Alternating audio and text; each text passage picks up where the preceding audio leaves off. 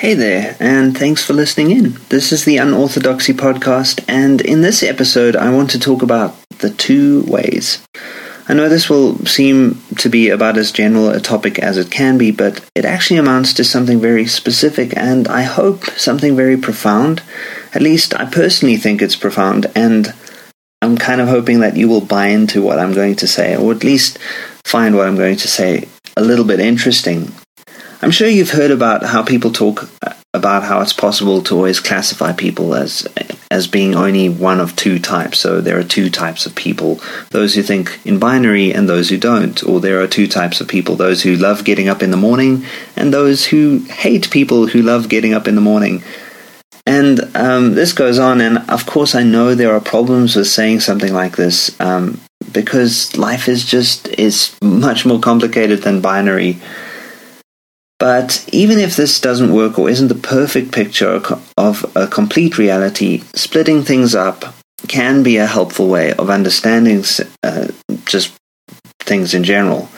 So, the idea that I want to talk about is the two ways that are presented in, in this very old book called the Didache. It's, it's spelled did ache, but pronounced Didache. It's a Greek word, and um, and if you want to find out more about this, Tom O'Loughlin has a, a really wonderful book on the Didache, um, which you should check out. It it just means teaching, and it's a really fascinating text because it deals with some of the more practical aspects of Christian living in the first century.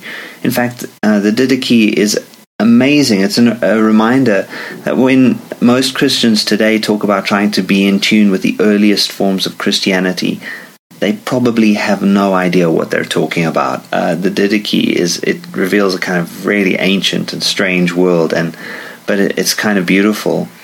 The Didache opens with the following words, and I'm going to read a, a, kind of paraphrase that I've I've just written. So there are two ways, one of life and one of death, and there's a big difference between these two ways. The way of life begins with loving God who gave you your existence and then loving your neighbor as you do yourself. And whatever you want people to stop doing to you, you must stop doing that to them.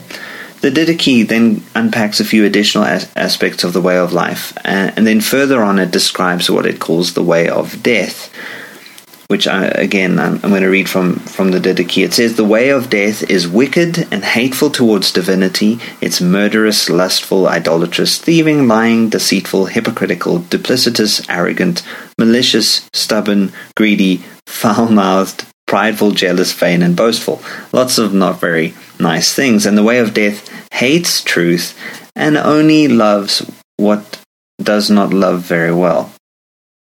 That's basically the gist of it. And the Didache goes into a ton more detail about how destructive this way of death is. And this is all, I think, fairly straightforward life or death. Of course, everyone, if you just pay attention to life, if life is about love and it's about this generosity, then everyone would pick it, right? It's the right choice. Uh, and yet, it's also pretty clear that different people have different ideas about what it means to possess life. And this is where I think it gets very interesting. So I think of the rhetorical theorist Kenneth Burke. He's got this distinction between motion and action, or motion and activity. Western culture places a huge emphasis on the importance of autonomy, and Burke follows this trend when he notes that a person moving is not necessarily taking action. And what he means by this is that it's really possible to move without making a choice um, about what it, the right thing to do is. So motion is just motion. A zombie moves, but it's definitely not alive. It moves, but it does not act. Donald Trump moves, uh, but it would definitely be mistaken to assume that he is alive because acting entirely out of the unconscious realms of the psyche or various cultural biases is not a sign of life. It's a sign of death. Motion and action. Anyone can make the mistake by just slumping into unawareness of moving without being deliberate about it, of moving without acting. Motion, as my little zombie metaphor suggests, is part of the way of death. Acting is part of the way of life. But this is not actually the main thing I think of when I think of the two ways. The main thing I think about relates to the issue of ontology. which is a word that refers to how we reason through what is, what reality is. And one of the insights that I, I want to pay attention to is something that I'm going to explain probably too briefly and too roughly, but I think it's quite brilliant and helpful. Um, the insight is this there are two dominant ways of viewing or understanding reality, that is, ontology. The one is that reality conforms to an ontology of peace. Reality is a kind of constant movement from and towards peace. And the other one is that reality conforms to an ontology of violence. So, peace and violence. Peace relates obviously to the way of life that, that the Didache talks about, and violence is connected to the way of death.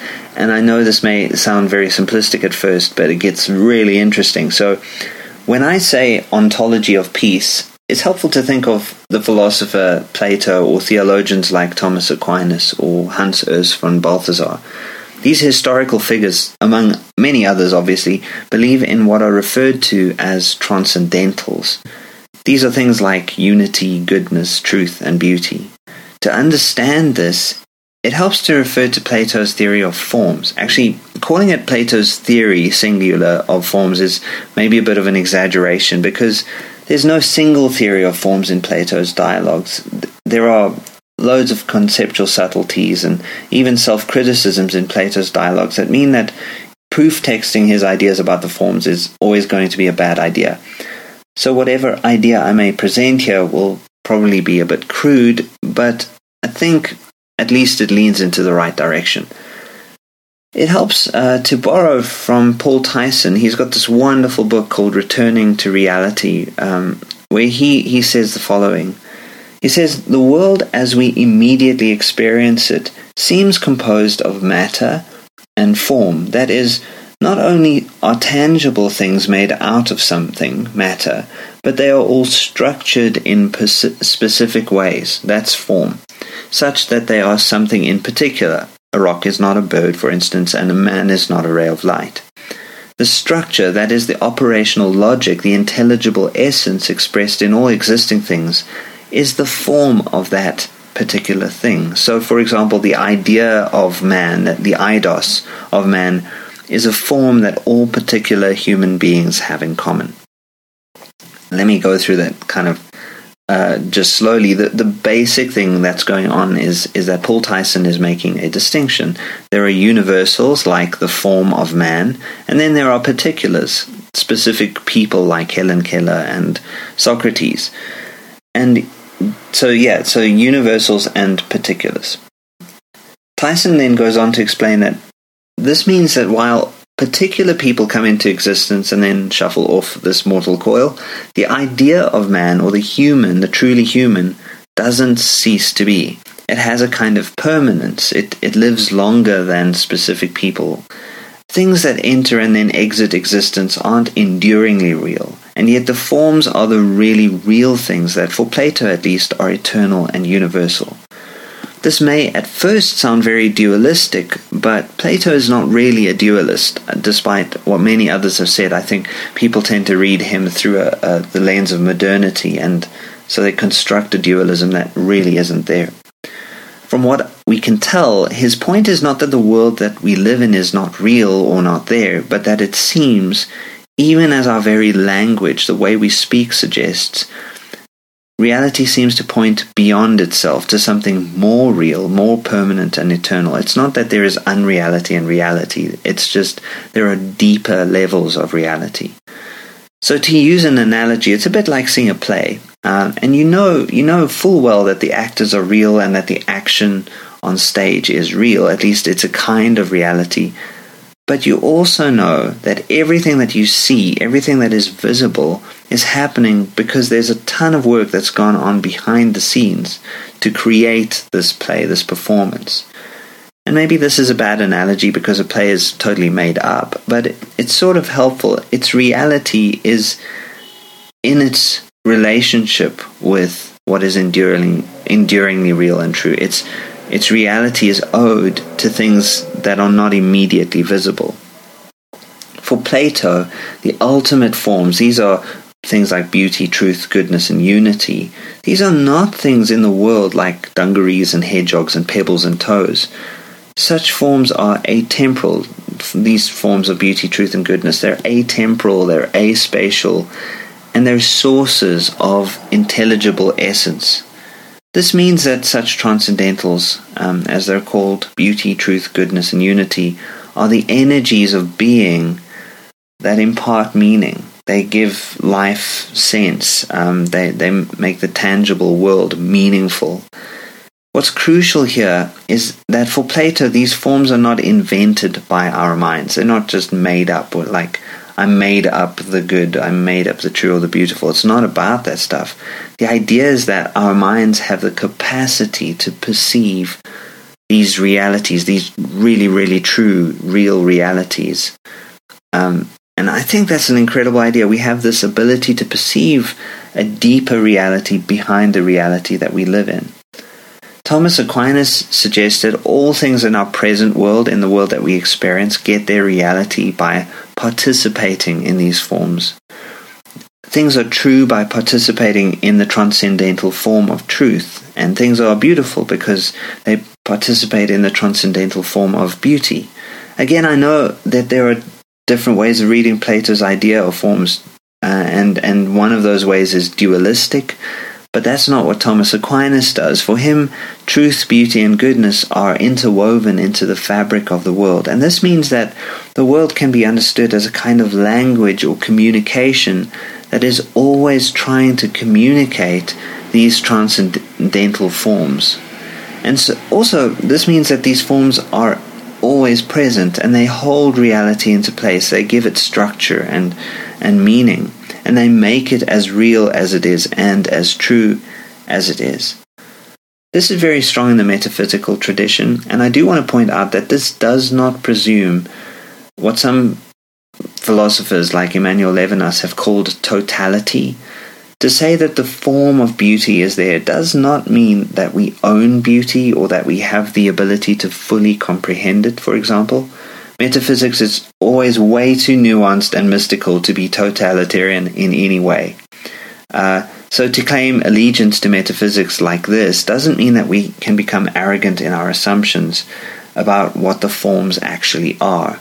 It just presumes something that most of us will probably find to be obvious, but it's worth saying anyway. It presumes that reality is there.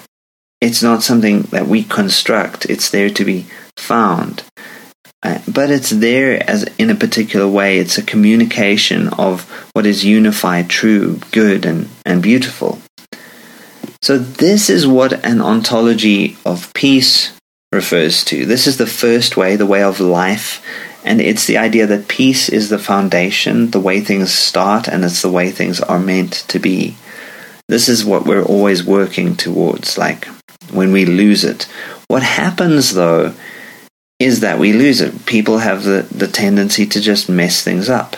In the Christian tradition, love is the highest good, but to exist as love, freedom is always required, and this means that freedom can be chosen against. It's, it's possible to choose against love and, and therefore to choose against the forms of truth, be- beauty, goodness, and unity. So this brings us to the second way, that second way of life, and this is the way of death. An ontology of violence fits with this. It pre- it presumes that everything is chaotic first. Um, it it's messy and mad and troubled and fragmentary. So, what needs to happen is that we need to find and enforce an order on things. In other words, the world, that's reality, etc., are violent, and peace is something that is not already there but imposed. In a world of Platonic and Aristotelian metaphysics, philosophy begins with wonder, because we find ourselves already in an order where unity, beauty, truth, and goodness can be found, discovered, and marveled at. But this is not what happens in a lot of thinking, especially in modernity and especially after Machiavelli's um, work. With an ontology of violence, philosophy begins with horror. And maybe in the in the case of Simon Critchley, not maybe it's in the case of Simon Critchley. He said this philosophy begins with disappointment. To get a sense of why uh, this this kind of idea comes across, it's maybe helpful to to look at the work of Martin Heidegger. For for Heidegger, reality is always this hidden thing. It's concealed. It's veiled. And what happens is that this veil is occasionally torn, and truth shows itself. And this is always much more of a shock than it is a surprise. Being, then, is not the ground or connector of reality, but it is an event. It, it shouts out, uh, as if from nowhere, and it, it has to be heard. And this event is a violent rupture in consciousness. It's not a revelation of goodness, truth, and beauty. It's not a revelation of things that are always already present. To put it more, more poetically, maybe, it's an imposition, not a recognition. It's, it's imposed, not recognized. Another way of understanding the difference between an ontology of peace and an ontology of violence is to look at the way that language tends to function. In both, uh, language is something I want to come back to again in a later podcast because I think it's just so crucial to to look at it. It's it's the thing that helps us to piece together our experience of the world. But I do want to say this now, and I think it kind of helps in an ontology of peace and maybe this, again, is an oversimplification, but it'll have to do. In an ontology of peace, language functions iconically. In other words, language becomes like an icon in the Catholic Church. It, it presupposes that the light of the divine, of divinity, will shine through it. Words are like stained glass win- windows, and, and the light of reality, the, the light of the f- forms, pours through them. And this this is to say that kind of words are like sacraments. They allow for participation in a larger reality. Of course, not all words allow this, and lies are possible, but lies belong to an ontology of violence. An ontology of violence presupposes a philosophical stance that is referred to as nominalism, which is one of the defining characteristics of the modern. Nominal, nominalism, which is hard, hard, to say, obviously, has its own complexities, um, but the gist of it is that words are separate from things, and things themselves are really specific. So in nominalism, there's there's no such thing as a chair, but there are those specific chairs out there in the world. Although it's their specificity that really matters, not the name chair. In fact, the chair, the name for the thing chair is always added on and in saying all of this, I don't think I've explained it very well. So let me try and get to the idea by referring again to the problem of universals. The problem of universals is about the way that specific things relate to universal categories. I've already talked about that, like the, the specific thing, man, relate, a person relating to the universal category of man. It's about how a specific person, like Donald Trump would relate to the category of human, for example? And the answer is not very well. Uh, but this problem of universals gets really tricky because it's difficult to know the form human directly or the form of beauty or truth directly. Saying that a statement is true is, is pretty easy, but explaining precisely what the transcendental truth really is, that's, that's terribly difficult and it's possibly even impossible. So, what nominalists did is they came up with a really simple solution, which was to treat universals not as actual features of reality, but as words, that is, as functions of language. In other words, the forms are not actual things, not actual aspects of what is real, but things we just ascribe to reality. We name them, and that's that's all it is. It's just a name. There is no true beauty. There is only what we call beautiful, for instance. This means that the nominalist is a person who thinks that the universals are names, not things. So the nominalist believes that the only things that truly exist in concrete reality are individual objects. This is it has huge implications, but the main one I want to look at is the fact that now truth, beauty, and goodness are not things you find or discover, but they are things you impose through linguistic categories. It's not that there is a capital G goodness there in the world, in the nominalist's view, only things that we call good. The inner harmony of reality is ignored, basically, or just like shoved aside. Uh, th- this results in an ontology of violence. I'm not saying that nominalism isn't clever or that it's the only way that this ontology of violence comes about, but it definitely plays a very significant role. With nominalism, you can change reality by naming it differently. And this is something that the reformers start to make use of. So, John Calvin, very well schooled in nominalist thinking, uh, well schooled is probably ironic in this thing. In fact, his soteriology is ironic because he has salvation for people ensured by the fact that God's mind is changed through a sacrifice.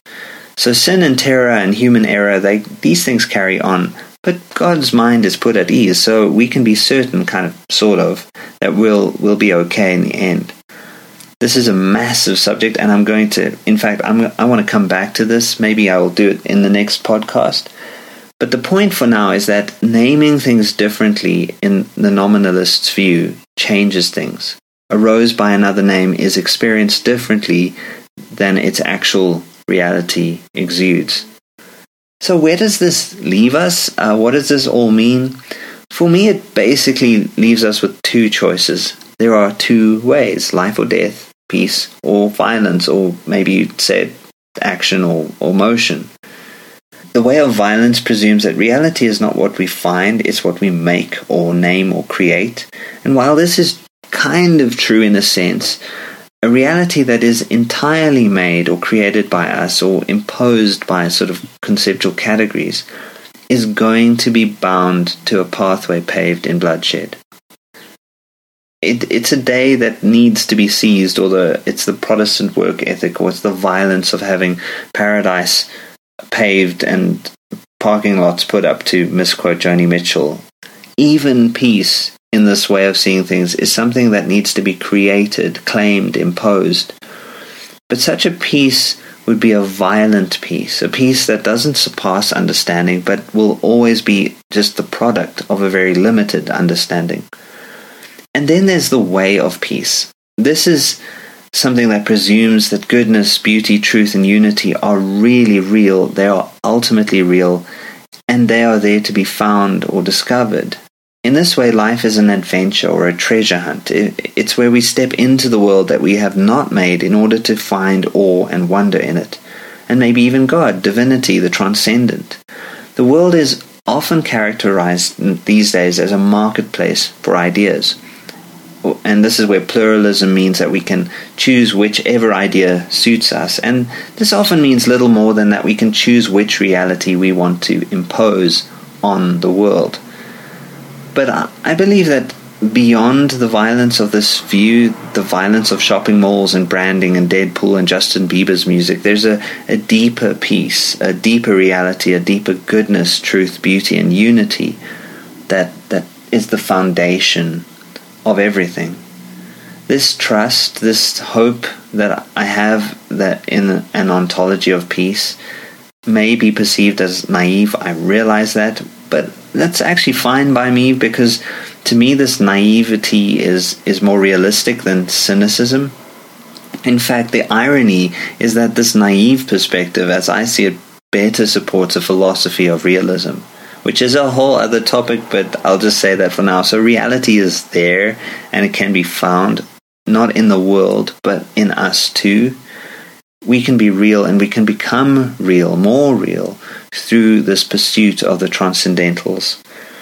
And this, this also means that I can receive my own life and the cosmos as a gift or as a grace because it's not an accident that just happens at every moment to a world of accidents and mere opinions. Of course, I know there is randomness, there are words, and there is violence. Accidents happen, and opinions are aplenty. I am sharing a few right now. I get that, but these are not ultimate or permanent things. They're not transcendent. They're just like all words. They're like grass. They they fade away. There are two ways, And I'm still trying to figure out the way that I'm going, but my hope is that it's going to be the way of life, of love, not hatred and decay, and that what I do will be life giving in some way. I hope that you will find some life in this, um, and and obviously find some life beyond it. This finding life, this this following the way of, of peace, this ontology of peace will probably not just be about agreeing with ideas and philosophies. In fact, everything that I've just said here has just been about naming, but this way of naming things, I hope, has not just been about imposing a view. I hope that it's been more about what it may mean to be open to new discoveries, new wonders, and more life. It's a sacrament, not an imposition. It's an arrow, not a, a kind of label slapped onto things by force. So there are two ways life or death, and I'm interested in finding a way that is more about the former than about the latter. So that's all I have to say for now. Thank you so much again for listening in. I will be back with more at another point, uh, hopefully not too far from now. Cheers, everyone.